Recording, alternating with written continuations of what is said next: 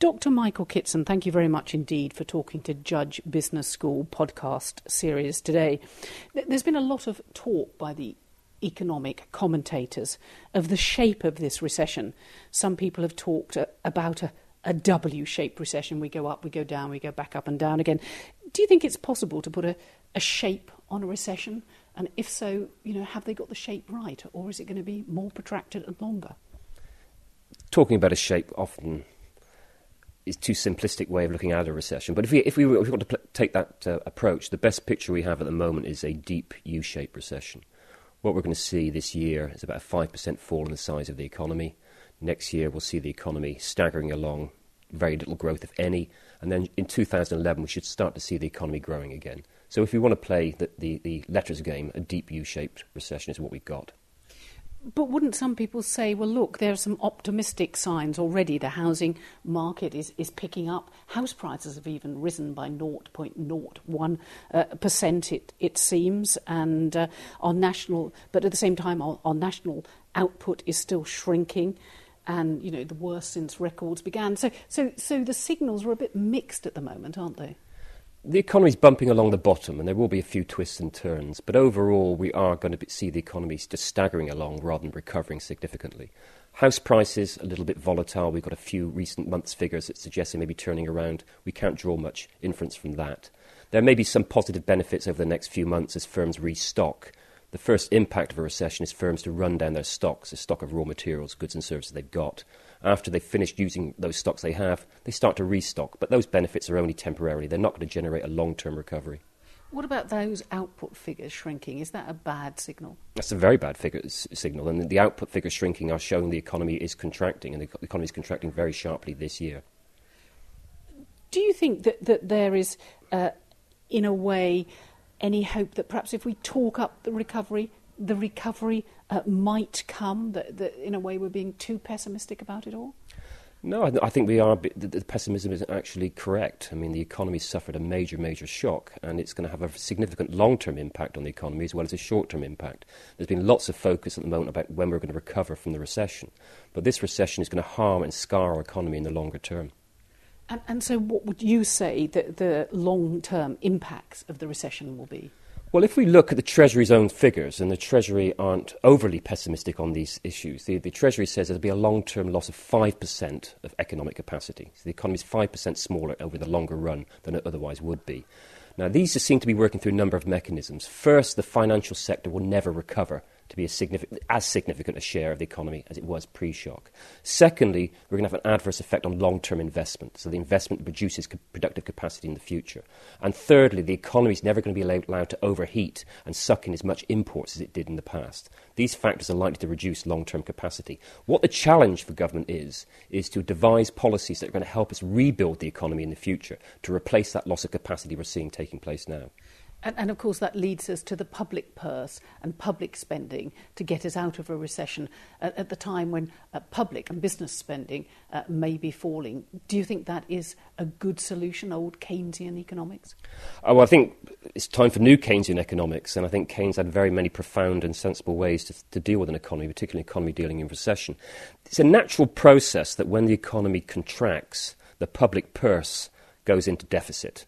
Um, as the economy starts to slow down, tax revenues are lower and government expenditure tends to increase on unemployment benefits and so on.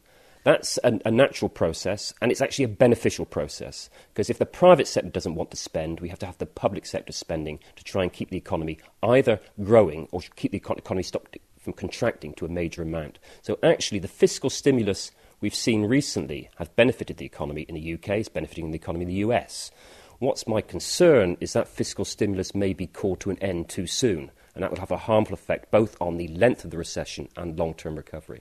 Because, of course, here in Europe and in America, that argument about whether you spend from the public purse to get out of recession is a very heated one amongst political opponents uh, at the moment.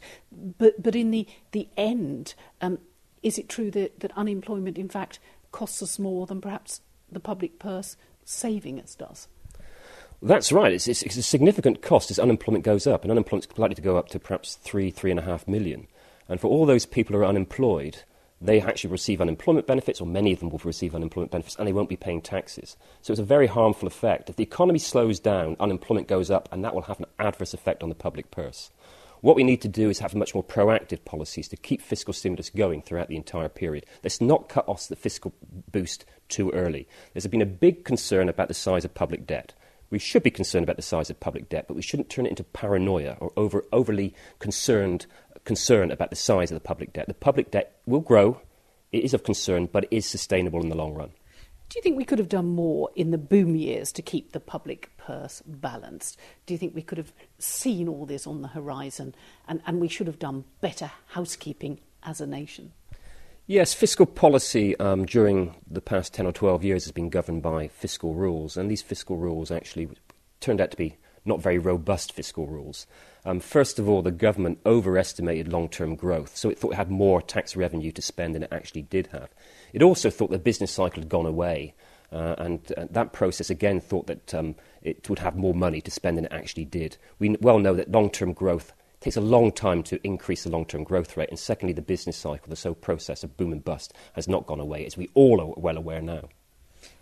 Why hasn't it gone away? Surely the, the economists, the politicians, should have solved this, this thing uh, boom and bust. We were told no more boom and bust. And, and you know, it, it's not very nice to not be able to predict personally or nationally your futures. Let's first of all look at economic history. Economic history is, shows that economies go through cyclical growth periods periods of growth, periods of decline, and periods of boom and bust. What we've got to bear in mind is that an economy is not like uh, a scientific experiment. The social sciences, looking at why people do what they do, why they decide to spend, why they decide to save, and so on. To understand economic behaviour is not a pure science. Economists often get it wrong. We need to bear in mind that we're not looking at a scientific phenomenon that can be easily explained by mathematical models. Mathematical models do not explain shocks, do not explain recessions. We need to bear in mind the limitations of economics as a discipline and bear in mind that the boom and bust cycle has not gone away and it's very difficult to understand why people do what they do. During those bust, say, rather than boom years, do you think that we can sustain public sector pensions? There's been a lot of talk about the next thing to hit will, will be uh, the pensions bombshell for people. The pensions will be a concern um, for all the advanced countries, but it's going to be less of a problem in the UK because we pay such low levels of state pensions. It's going to be a much bigger problem for the European countries where they pay decent state pensions. We pay, pay very low state pensions. It will be a, a pension problem, but it'll be a much bigger pension crisis in the European countries than it will be in the United Kingdom people also like to put a time scale, apart from the shape of the recession. They like to say, well, it's going to take five years, it, it's going to be 10 years before we're back to the levels we were five years ago. Do you think you can put a, a time scale on the recovery, and are you an optimist or pessimist? On the recovery, it's probably be about five years to back to where we would otherwise been before the recession. Um, but still, there's going to be long term adverse effects working through, as I mentioned before. You know, much lower growth than we otherwise would have been. Um, in terms of pessimism and optimism, I'm rather pessimistic uh, about that because it's a long, protracted recession with a long, harmful effects on the economy. But there are some areas of optimism. First of all, the policy response, the initial policy response to try and deal A with the financial crisis and B deal with the recession through a fiscal boost was, I think, apt and appropriate and, and timely. My concern there is the fiscal stimulus will be turned off too early. We need that fiscal stimulus to carry on. The second area of optimism is abroad. These, many other economies, the so called BRIC economies of Brazil, Russia, India, and China, are growing. And their growth is going to help the rest of us. We've for too often considered those countries as, as, competitors, competitors for the rest of our economy. We should best consider them now as customers. They are customers, and their consumption patterns will help to boost the rest of the world economy. And as economists are saying in the papers today, uh, those emerging nations are actually copying our economic model, aren't they? They've gone from communism to market economies. To a degree, I would be concerned if they copied our model wholeheartedly. I, I, hopefully, they'll take some of the bits and, and, consider them appropriate to their own economies and their own societies. Um, the American model, the so called Anglo Saxon model, has proved to be um, some way, way short of being optimum given the current recession. And, and just finally, what are the industry sectors that are going to do well? There are people trying to save the old manufacturing industries where jobs are being lost up north and elsewhere. And then, you know, you've got the, the creative industries, the universities. Do you think we can say, well, it's going to be better to be in some sectors than others? I think you've named some important sectors there that will be important if we're going to reduce the long term impact of the recession. The areas I would highlight are high technology manufacturing. We cannot compete in low and medium cost manufacturing. Secondly, creative industries, where the UK economy in the longer run has traditionally been good. And third, universities. Our universities have always punched above their weight in the global economy. Those are areas that will help to rebuild the economy in the longer term. My concern, though, is that if we have fiscal contraction and tightening of the public purse, those sectors may actually suffer, and those sectors are needed for long term growth and recovery. So, so, are you an optimist tinged with um, pessimism or a pessimist tinged with optimism? Uh, unfortunately, at the moment, I think I'm a pessimist t- tinged with a degree of optimism, but hopefully, some enlightened government policies may actually turn that around. Okay, Dr. Michael Kitson, thank you ever so much indeed for talking to Judge Business School podcast series today. Thank you.